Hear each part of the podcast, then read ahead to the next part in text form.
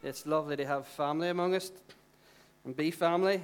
I, uh, I love that actual slot now where we're actually hearing what's going on, hearing what's happening in our youth. And uh, it's great family time, connect in these moments. And um, yeah, it's great also. Just want to give a special welcome to Isaac. Uh, sisters with us, as you know, Isaac passed away um, Thursday before New Year's, and as sisters here with us, a family, you're very welcome. Hope you feel welcome, and I hope that you feel the presence of Jesus among us today as you gather with us. Um, we are in a brand new year, and uh, some of our guys have been um, up to mischief during the Christmas period, so I'm just going to invite them up for a couple of minutes Brian, Diane, and uh, Paul and Nigel uh, for a couple of minutes. And uh, they're going to.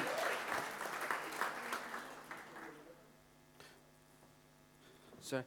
They're just going to give us a quick update. They've been on their holidays in France. Uh, tell you they can do it, can't they? And now these guys have given up their Christmas holidays, went out to northern France to serve refugees um, who are who are basically just trying to find a life and trying to find a future, and they're just going to let us know what was happening. Um, thanks for the preparation time, Jason. Yeah, so we were in France for a few days. Um, the weather wasn't great. Um, didn't send back any postcards. we got to serve probably about a thousand guys um, over a four day period and tried our best to buy Lidl out of Madeira and crisps. Um, it was very busy, very full on time, um, and I think we're all now starting to get back to a point where we've recovered from the experience. Um, from my point of view, the one thing I took away from it, um, you could tell lots of stories about people, young girl coming to get clothes because it, presumably she was going to tackle the English ch- Channel in a dinghy, um, or young guys who were permanently disabled because they'd been beaten by the police. All sorts of people you met. But the one thing that I took away was the, the absolute privilege that we have in this country. Um, we, we have no idea how lucky we are and how privileged we are when you see the guys out there. Uh, and you hear stories of guys who went on a, on a civil rights march in their, in their hometown or home city, and as a result, were basically ostracized and had to leave the country. Um, it's incredible, incredible stuff. But anyway, enough from me. I'll pass it on. Is coming over to you. Yeah, so again, plenty of stories, plenty of people. And you always come away just feeling it was really worthwhile to do what we did. We kind of, you kind of feel those fellas will never ever forget that motorhome sitting there and a cup of coffee or a cup of tea and a place to sit down when they really have nowhere to sit down. Um, they sleep out. And as you went to bed, you thought, well, I mean, the, we're sleeping in the motorhome but they're sleeping outside in the wintertime and it's pretty dreary. And you meet them in the morning and you shake their hand and their hands are just ice cold. And then they go to wash in cold water. And one special moment for me was when, towards the end of the day, guys started to come over to the motorhome with uh, a one litre empty plastic bottle and said, Could you give us some warm water? Because it's a great motorhome and it, and it actually produces warm water. So they go off with their bottle of warm water and they wash their hair. So that's quite a just quite a special thing for them to have a wee bit of warm water and they really love their hair and they do have lovely hair and and it's just yeah such a shame that they've only cold water so if you ever want to come out again try a week without washing because uh, that's what we did. Because no facility, so we were sort of fairly high when we got back home. But anyway, that's part of the crack of it. Um, these two women here served their butts off, basically, making tea and coffee, and I think we should honour them.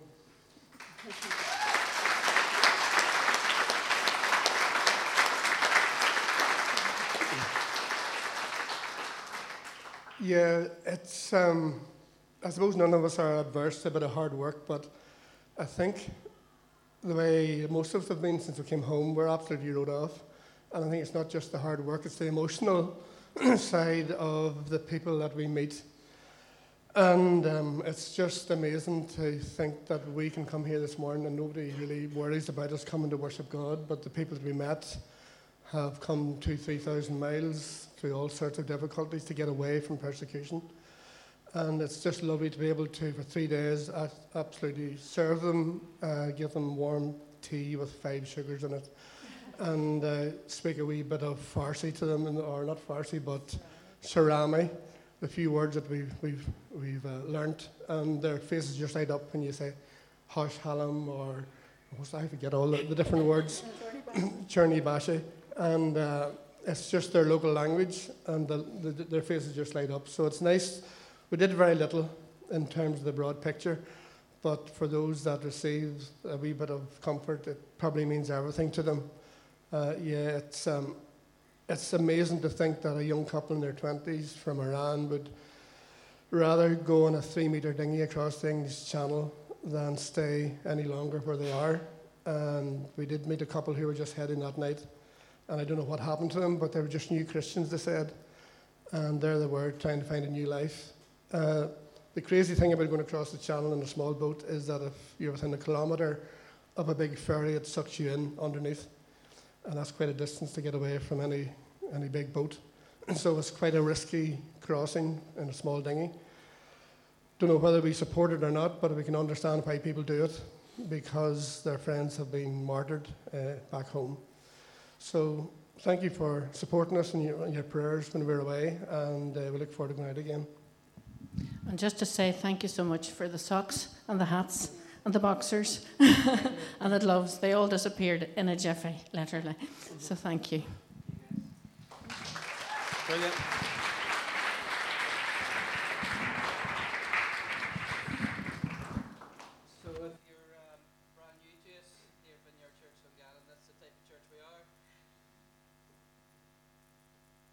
Where people uh, just fallen forward in God's mercy and just compelled by His gospel and His kindness that leads us to do outrageous things like go to France during our Christmas holidays. But uh, my name's Jason. If we've never formally met, please hang around straight after for a coffee. I'd love to get to know you. If this is your first time, again, you're very welcome. We're going to begin a brand new series in a brand new year called Anchors. And if you need a Bible, there's some here at the front because we're going to turn to Scripture in just a minute. If you want to grab one, uh, somebody could come and grab them. Put your hand up if you want a Bible. I'd love to see them disappear. If you don't have one at home, take one home with you. It's our gift to you today. And you can, if you want to grab your Bible, if you have one, or maybe using a phone or anything else, turn to Matthew 3, uh, 13 to 17, if you want to go there. And uh, we'll be opening up the scriptures in just a moment or two. Uh, did I have a Bible with me this morning? Yeah, I did.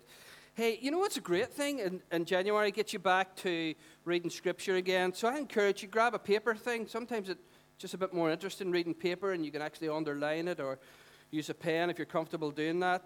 Um, it's a great way to open up scripture.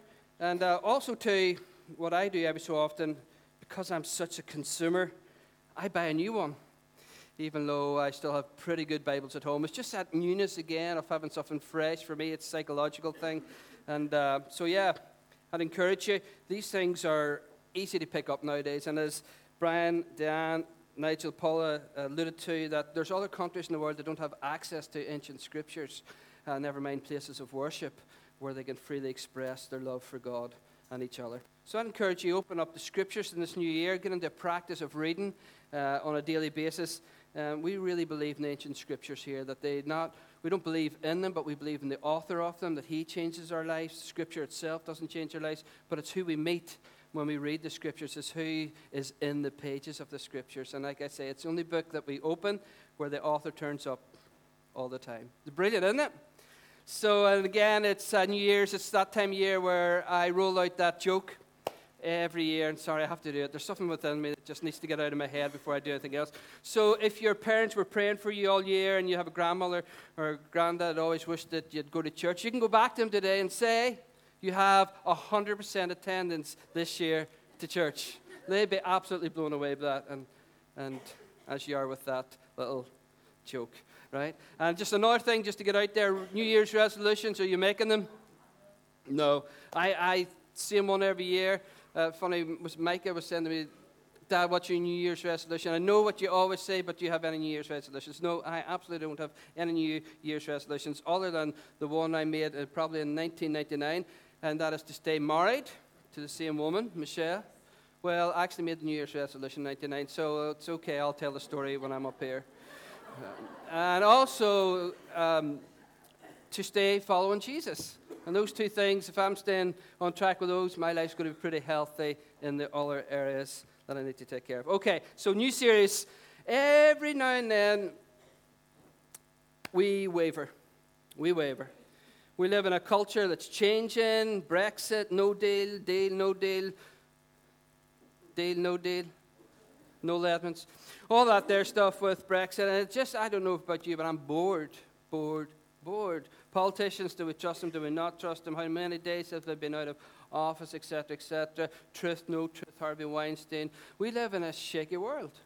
We live in a shaky world. We live in a world where we don't even know ourselves at times. And it's really important in life that you know who you are and what you're for. Every now and then, um, uh, having a conversation, particularly this one, I'm going to use Caleb for an illustration. I'm having a conversation with Caleb about a, an idea in my life or something that I'm going through in my life, and I'm maybe wavering on it and thinking, what should I do? What should I not do?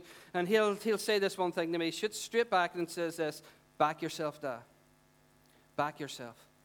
Uh, and, and as followers of Jesus, I want to say to you as your pastor, back yourself this year. Back yourself in the things of God. Have confidence in Jesus, not yourself, but have confidence in the firm foundation of Christ and the ancient scriptures. So I want to ask you, what do you believe about yourself this morning? That's my conversation.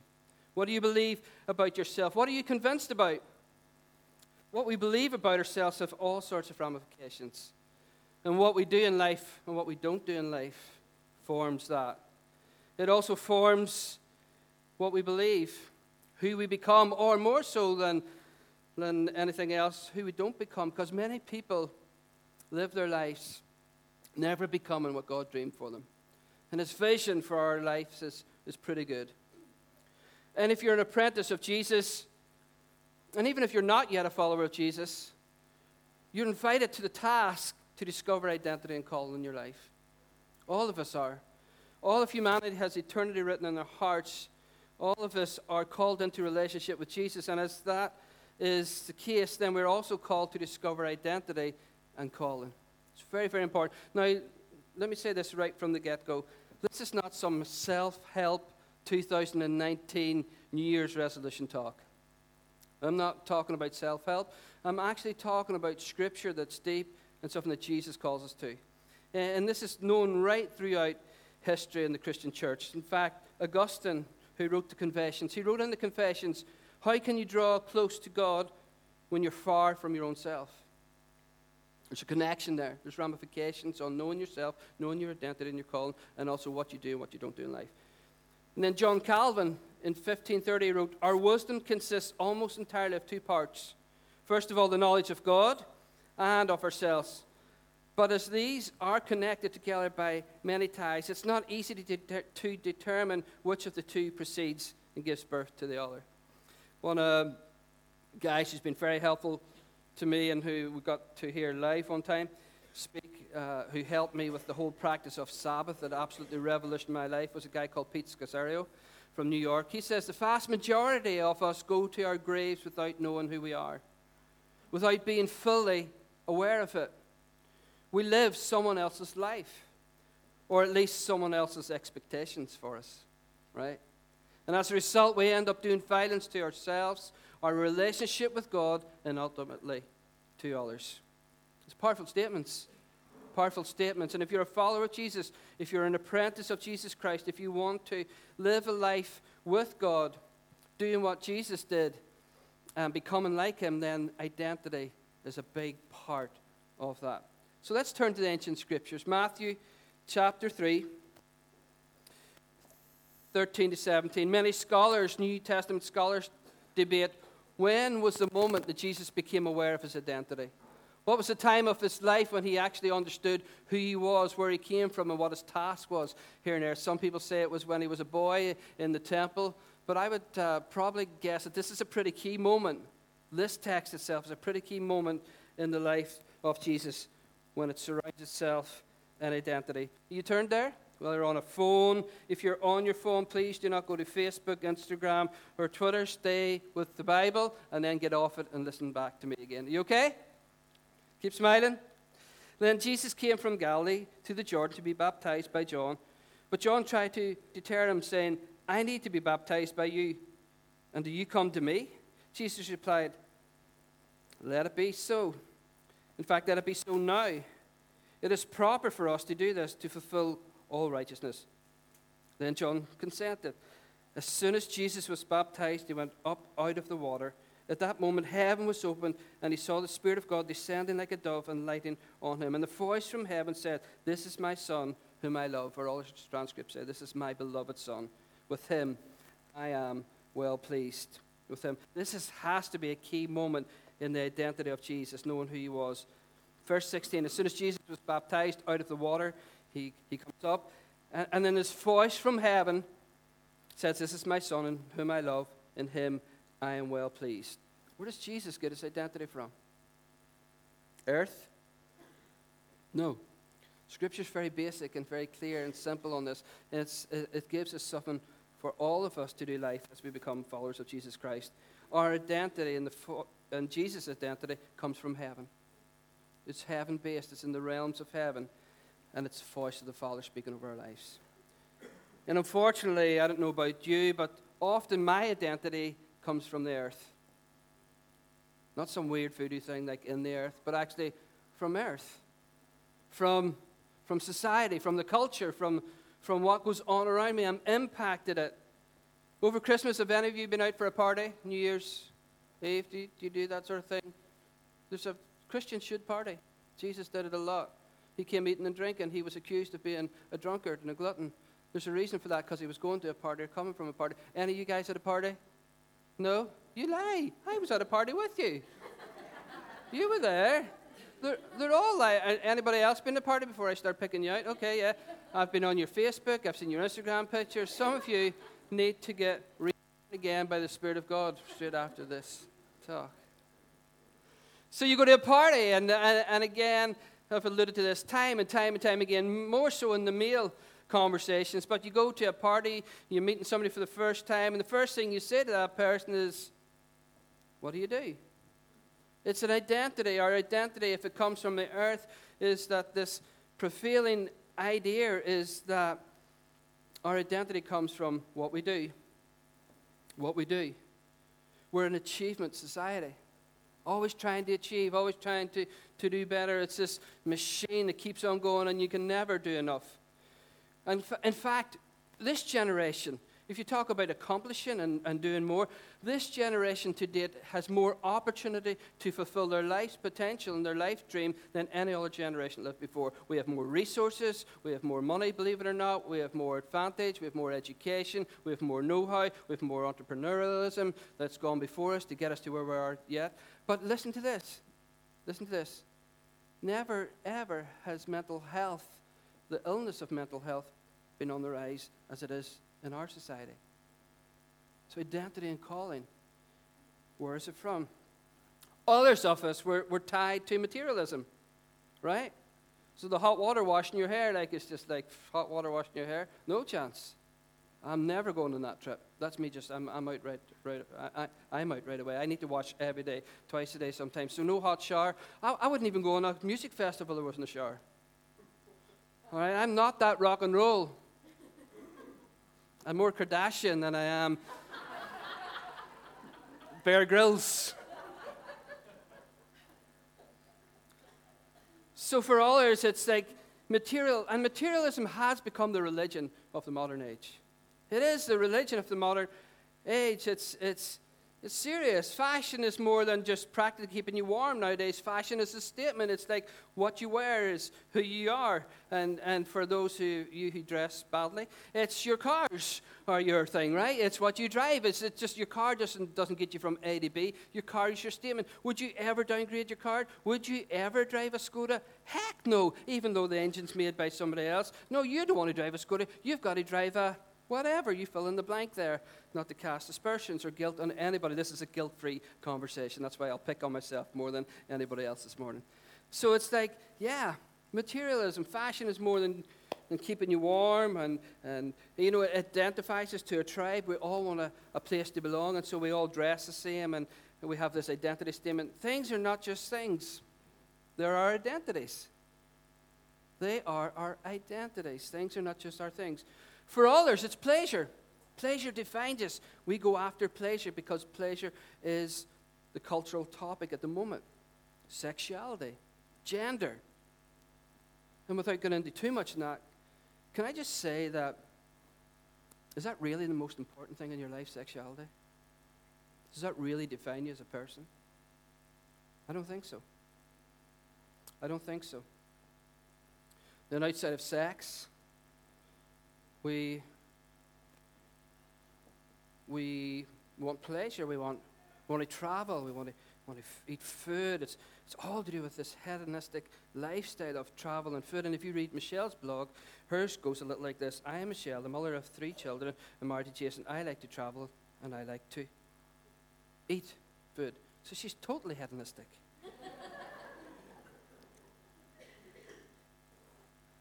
That's who we are, you know. That's where you eat, and have you been here? Have you tried it yet? You, you mean to tell me you, you're still living in the 21st century and you haven't eaten in Landis? who are you people? Get a life. It's your identity, it's in your pleasure. And so we go after sex and we go after all sorts of things, whether it's materialism, it's just pleasure, pleasure, pleasure, pleasure, pleasure. But is that really our reality? And then there's popularity. And we don't really think about that, but we're swimming in it. It's like the fish, you know. What's the water like? What's water? What's popularity like? We're, we're living in it, you know. We're, we're so many people, and, and, and sorry for picking on teenagers, for, but I'm going to do that. It's what others think of me is, is the prevailing narrative in your life, what others think of me, the, the pressure to project an image to a room that really doesn't care about you. The pressure to project an image in a room that's so far from who you really are. You know, and probably I'm probably so last year talking about Instagram. But like, do you ever see somebody's uh, utility room in Instagram? I've not seen many pictures. Have you? You don't have a utility room? You need to get materialistic, man. You need to build a, a fine, fine, fine utility room with everything in it that you need. There are all sorts of places where we get our identity. The danger is, and I hate to say the obvious or point the obvious, the obvious, but identity is tied to your self worth. Who you are as a person, who you are becoming. It's, it's all to do with your self worth. And so there's all places that you get it. And then it's also, if it's your self worth, then it has to be all about your security. And we gravitate towards tribes and people who are like us and, and who dress like us and talk like us and drive like us and drink the same wine as us and do all sorts of things. And by the way, those things are not bad. God gives us good things so that we can have pleasure. But if they become our identity, then as Jesus talks about, they become shifting sands. To use the language of Jesus Christ of Nazareth, he talks about shifting sands. And that's what they are. All of those things that I talked about, and there's probably others, can be taken away, stolen, or lost then who are you? You lose your job, you're passed over for promotion. Who are you without your job? That's why so many people struggle in retirement because their identity is wrapped in what they do, not who they are. And they find it very hard. They get lost, they get depressed, especially men. They get depressed in retirement because all their worth was in their work. They didn't know who they were outside of that conversation or that context. So we lose that. We lose our scope. We lose who we are. Possessions. Like, who would I be without a Vespa? Can, I, can you imagine I didn't have a Vespa? My identity is gone. Like, I am the reborn again mod. Right? And I lose the Vespa, I lose my identity if something goes wrong. Or seriously, what about financial hardship hits? Who are you when you can't afford to keep up with your latest possessions? Who are you? Who are you without them? And again, I'm not disparaging possessions. If you have a car and a good car, make sure you give people a lift. Make sure you're taking people to church that can't get to church and take people to the supermarket who can't get to the supermarket. There's nothing wrong with having a good car. It's just what you do with it. If you have a good house, be hospitable about it. Be like Jesus. Allow the theology piece of furniture in your house to be the dining room table where people come and eat. Allow it to reflect your life. But our identities, our identities are not on the earth. Get your identity from heaven, the voice of God who wants to speak over our lives. So, this key moment in Jesus' life, it's kind of cool, isn't it? Like he gets baptized. Anybody been baptized in water, as in the scriptures, for the immersion? Yeah, like quite a lot of you guys. Eh, come on, play fair with me. Even I'm looking out at people that be baptized, and they're like, no. Not put my hand up. Put my hand up for this, I have to put my hand up for something else, and then you make fun of me. I promise I won't. I'm going to be super nice pastor this year. That's my third resolution. Stay married to the same woman, follow Jesus, and be super nice pastor to all you guys. Yeah, right. So, anyway. This key moment, Jesus goes into the water like you're just like your bapti- baptism. He comes out of the water, out comes a dove from out there and in here. If the pool's over there, it lands on your head delicately, not to mess your hair up in any way, shape, form, or fashion. And you hear the voice from heaven saying, This is my beloved son. Anybody ever had that happen to them? No, me, uh, me neither. And so what we conclude is that this doesn't nothing to do with me, or does it? Let's turn to the book of Ephesians, chapter 1. You doing okay? Did I tell you what the series was called? Anchors. Good. Uh, what a great, what a great worship set this morning too. Just sets your mind and your heart for that. Can I read it to you? If that's okay. You can follow along.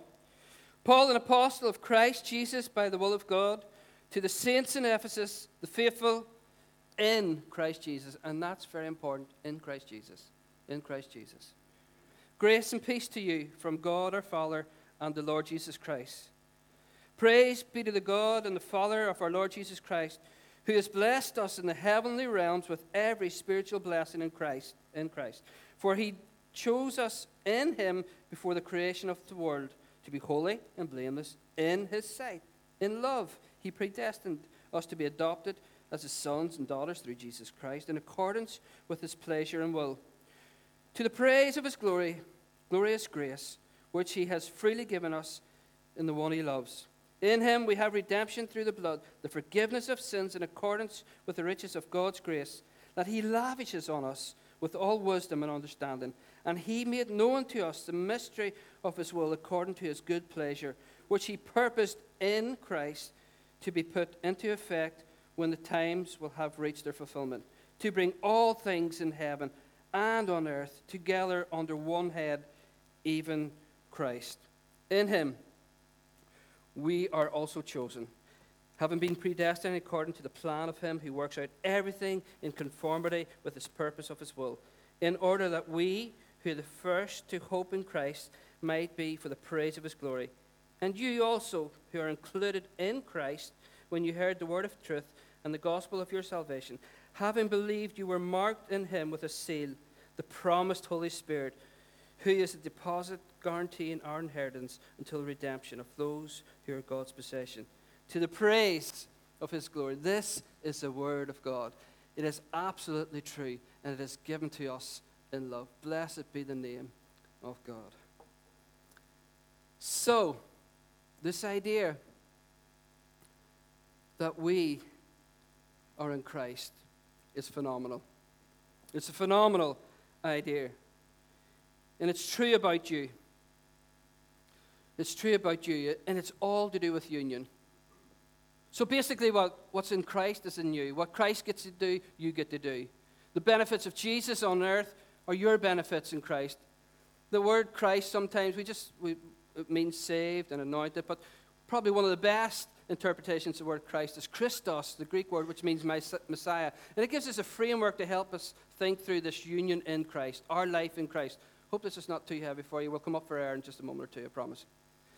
So this in Christ. So when, when Israel was waiting for their Messiah, Israel, he would fulfill all things for them, yet they, they didn't count on the way that he would do it.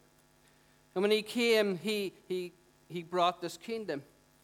And therefore, the benefits of this kingdom of heaven now become our benefit. When he conquered the enemy, we conquered the enemy. When he died on the cross, guess who gets the benefits of that? You and I.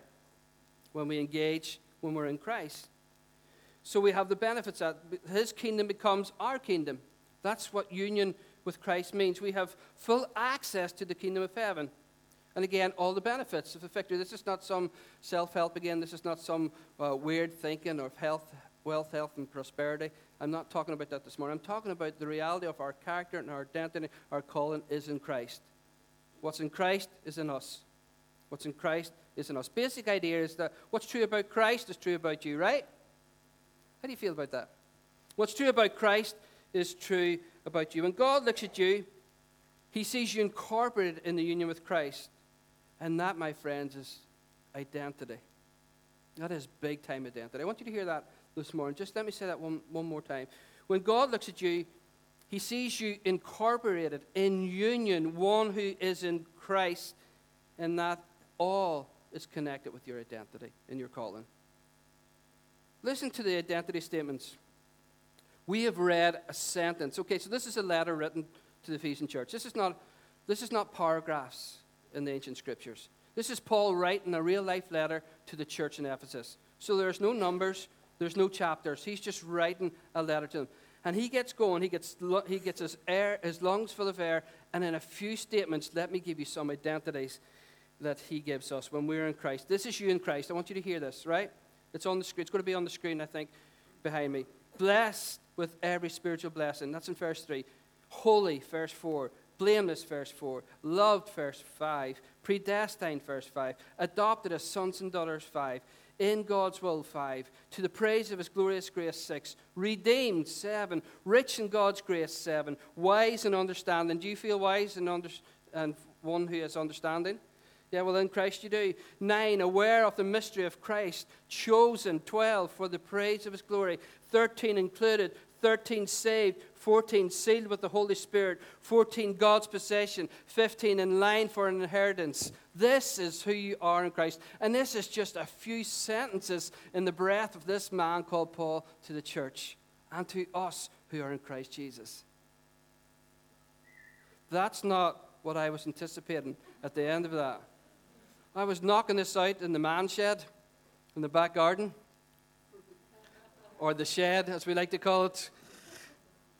And man, I was maybe a little excited, you could say. But when I read through these, and then I started putting them down, and then I started to read them out loud, and then I started to put them in the PowerPoint for you, and I thought, wow, wow, wow. And then I came along here and I went, wow. This is who you are in Jesus Christ. And I know what you're thinking. You're saying this is one sentence, and I'm guessing this is why we don't have the wow factor this morning. And these are probably inside words, as you're probably thinking, I'm not. I'm not that. I'm not blameless. I was channel hopping last night and came along, came, came to a little soft porn and stayed there. I'm not holy. I'm not blameless. Have you had to see me driving this week? Driving up there and one looking for a car parking space in Craigavon Shopping Centre. I Don't know why I'm mentioning that there, but I think it's a prophetic word for some of you out there. My language was choice when I couldn't get a space. I wasn't holy, I wasn't blameless. Have you seen the way I treat people at times, especially in the workplace, when they drive me up the wall, especially on a Monday morning, when they ask the dumbest question? In our workplace, we're allowed to ask Michelle three questions a day. That is true. Three questions a day. Because we ask a lot. She's infinite and has all understanding and wisdom. See, we don't see ourselves there, right? Because like that, that's who I am in Christ. Yeah, that's who you are in Christ. Now, let me help you with this. One of my favorite guys out there who writes stuff about the Bible and we call theology is a guy called George Eldon Ladd, who actually formed theology for the Vineyard Church. Uh, and what John Wimber did, who founded the movement, he, he, he got on this guy called George Eldon Ladd, who talked about the kingdom of God. It's a, it's a lens how we view the ancient scriptures. I hope this is helpful. And, but what Wimber did then, he actually took the theology and actually made it a practice. He actually did something with it. And that's why we want to be hearers of the word and doers of the word, right? Because as James tells us, faith without works is it's not good, it's dead. So George Eldon Ladd, he, um, he helped us with this language of the now and the not yet of the kingdom of heaven. Uh, and if you even look at the life of Jesus, Jesus says the kingdom of heaven is here, he says it's near, and he says it's coming. So which is it? Is it here? Is it near? Is it coming? Yes, it is. Here, near, and coming. Well, what I mean by that is it has come, but it's not fully come. It fully comes when Jesus returns, and then we realize all things. And as we sang this morning, what a beautiful song of faith this morning. He is making all things new. right here on this earth. He is making all things new. From Jesus came to who returns again, all things are being made new. So that's why we're not here in the vineyard. We're not going to preach against art or music or entertainment, that God's going to burn this earth and to hell with everything, literally. No, not to hell with everything, to heaven with everything. In fact, from heaven to earth with everything, making all things new. Does that make sense to you? Good. Glad that's helpful. So, as these theologians, they, he talks about the present. It's present in part, but yet here, not here in full. So we have to wait for Jesus' return. And then Ladd and the other theologians, they sit around drinking, uh, I don't know, what would they drink? Infused tea.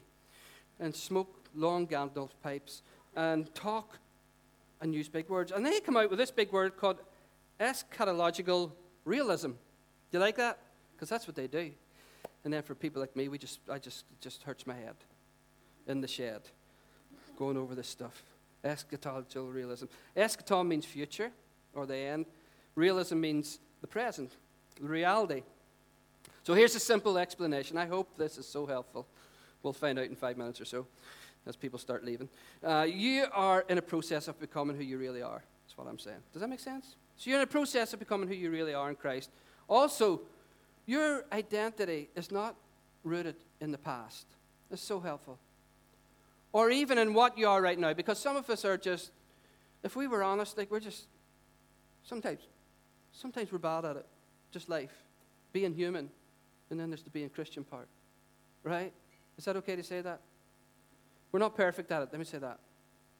You know, some of us still spit, don't we? And chew chewing gum and go to the cinema.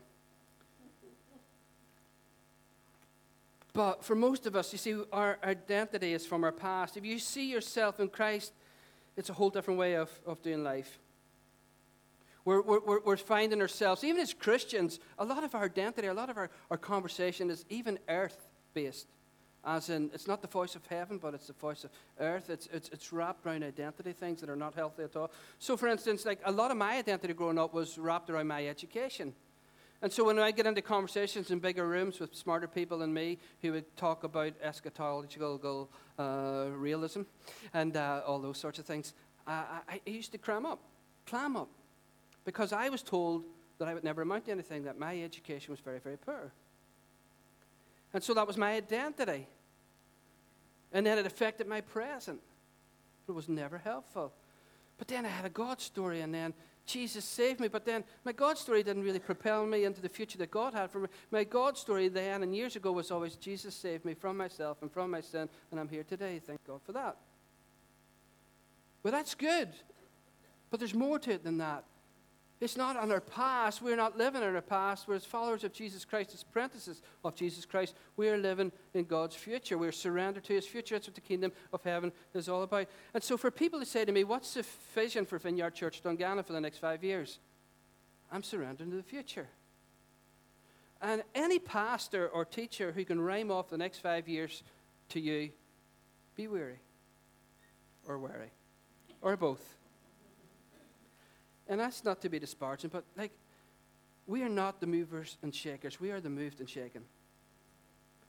Our job is to fall into the future of heaven. See, the kingdom is always future and it's crashing into our present. So, my job as a leader of this house, and Michelle and I, and the team, and the leaders that, that are, I'm surrounding myself with, whether they go to France or whether they go to India or whether they go to Coalisland, we're all in this together. Our job is simply to surrender to the future voice of the Father that's crashing into the present to make all things new. Is that helpful? Now, vision does come out of that. But the vision part is surrender to the future, first and foremost. So, who are you, Jason? And I struggled with that question for years. Who am I? Well, I'm somebody who struggled in school. Who are you? I'm somebody who has a quick temper at linesmen. Who are you? What is the truest thing about me? Well, I'm discovering who I am in Christ because Paul's telling me who I am. I'm in union with Christ. And I'm sorry to use the cliche, but when Jesus looks at me, he doesn't see my past, he sees Christ in me. He sees himself in me. When the Father looks at me, he sees Christ in me. It's not, uh, it's not some cheesy, cheesy um, thing that Christians say, but it's actually a reality that changes and transforms our life, our everyday, ordinary lives, our getting up in the morning, our going to work life, our sex life, our entertainment life, our what we do with our eyes and our hands. It changes everything about us. When God looks at me, He sees Jesus and who I am becoming. Do you believe that? Changes everything. See, so many of you are driven by fear. You're fear based. Some of us are even afraid to identify ourselves as Christian as Christ followers. Our anchors are not deep. We don't know who we are. We're sort of uh, tossed around with the sea of culture and everything else. When people start to have identity conversations and sexuality conversations with you, you don't know who you are, where you are, and what you're about. But you can be rooted in Christ. You can have an anchor that keeps you safe from the storm. I feel a song coming on. You can have an anchor that holds you in storms of life. That you know who you are, regardless of culture and society and anything else. There is a Christ in you that is becoming who you are. And that's not bad English, that's just truth. See what? Oh, and by the way, guys, don't misread me in this. I am not shrugging off sin. I'm not passing a glance at sin and a wink and a nudge and saying that's okay. In fact, there's nothing but corrupt and warp your identity more than sin. Sin is selfishness.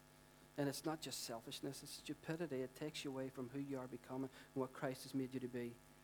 So, sin is the thing that will sabotage your identity. Sin is the thing that will corrupt and warp, and it affects everything that you do in life. It really does. See, my resolutions are pretty smart resolutions if you want to go a little deeper. Staying married to the same woman, that's smart, and following Jesus Christ. Because you know what? Every temptation leads you to three things your future, your faith, and your relationships. What temptation always does. Are you listening to me this morning? That's what temptation does in your life. So, turn to Ephesians 4. We're coming on the land. Wasn't too heavy, was it? It's good? Come on, my identity is in being self praised. Was it good? so, if you read the book of Ephesians, so, you know, you don't have to start in Genesis in January. You could go straight to Ephesians. I would do that this week and go over it. Seriously.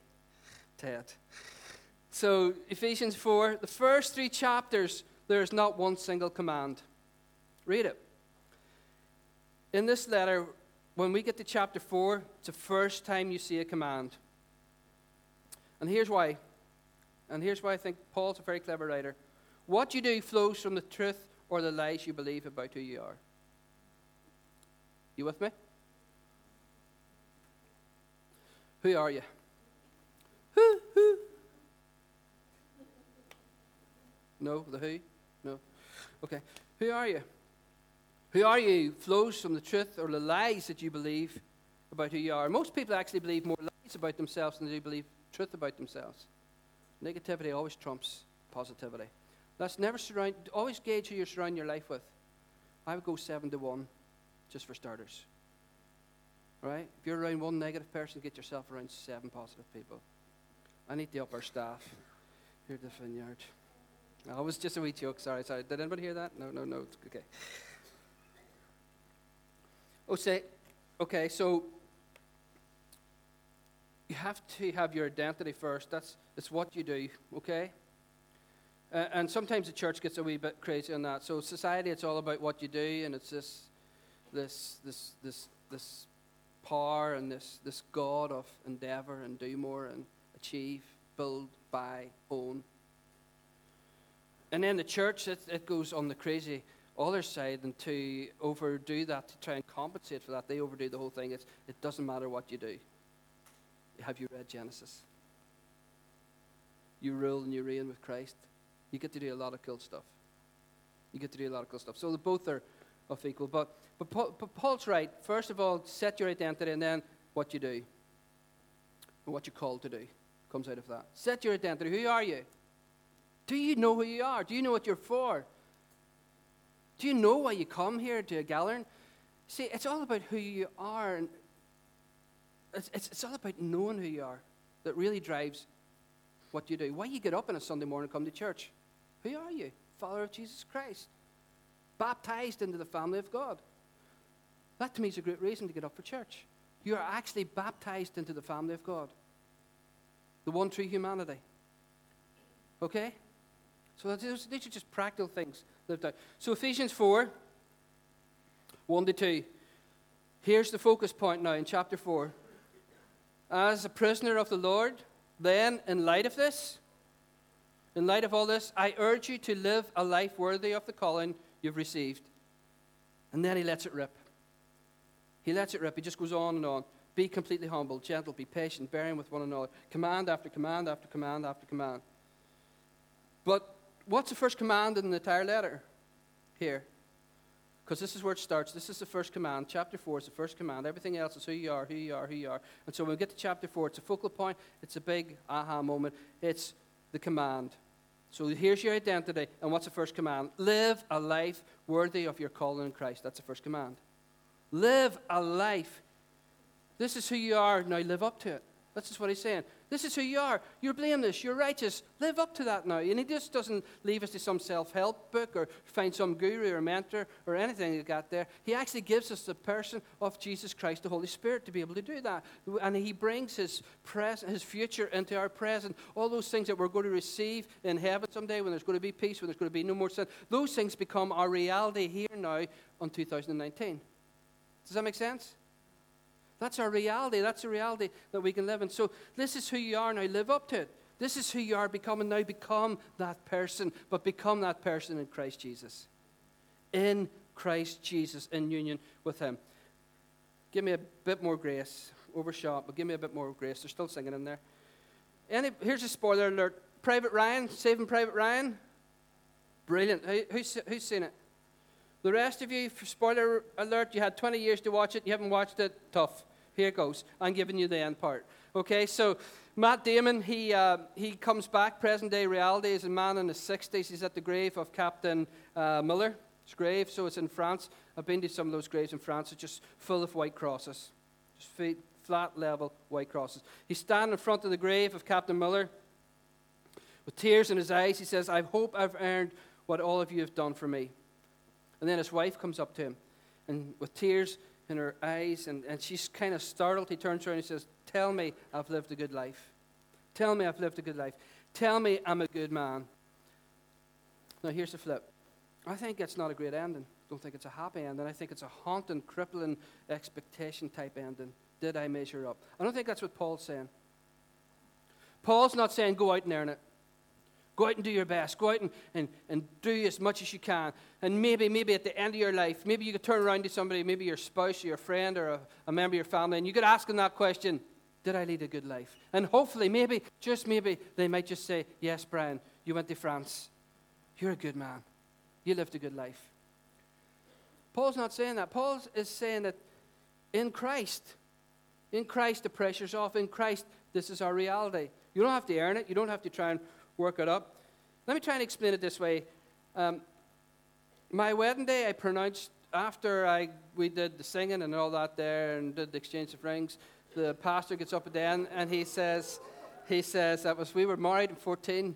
Michelle was six. you could get married young in those days. And so they said, I now pronounce you husband and wife. What kind of husband was I at 14? As a man in church that I came from, I used to pray for all those newlyweds. They prayed the same prayers said, I prayed for the people getting married. They don't even know the price of tea bags. and he was right. but I was still a husband on that day as I am to this day. It is who I was becoming. It didn't make me less of a husband. I was still a husband. But I had to know who I was, what I was called to, and who I was going to be. Does that make sense? Then I had a child at 17 or 18.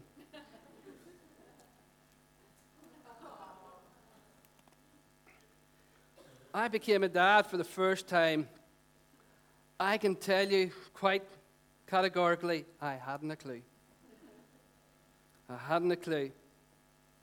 But I was no less a father to Caleb and then Micah and Matthew than I was 21 years ago when we had our firstborn. But I was becoming a father. I was a father, becoming a father. I was a husband, becoming a husband. I am blameless and becoming blameless. I am blessed and becoming blessed. I am holy and becoming holy. I am predestined. I am predestined. I am filled with the Holy Spirit. I will be filled with the Holy Spirit tomorrow morning and the next day and the next day. And you know what the Father does? Your identity says your identity is not found in shifting sands of culture. It's not found on the earth. But your identity is found when you get God's eyes on you and His voice over you. In that moment, you turn the corner of your life.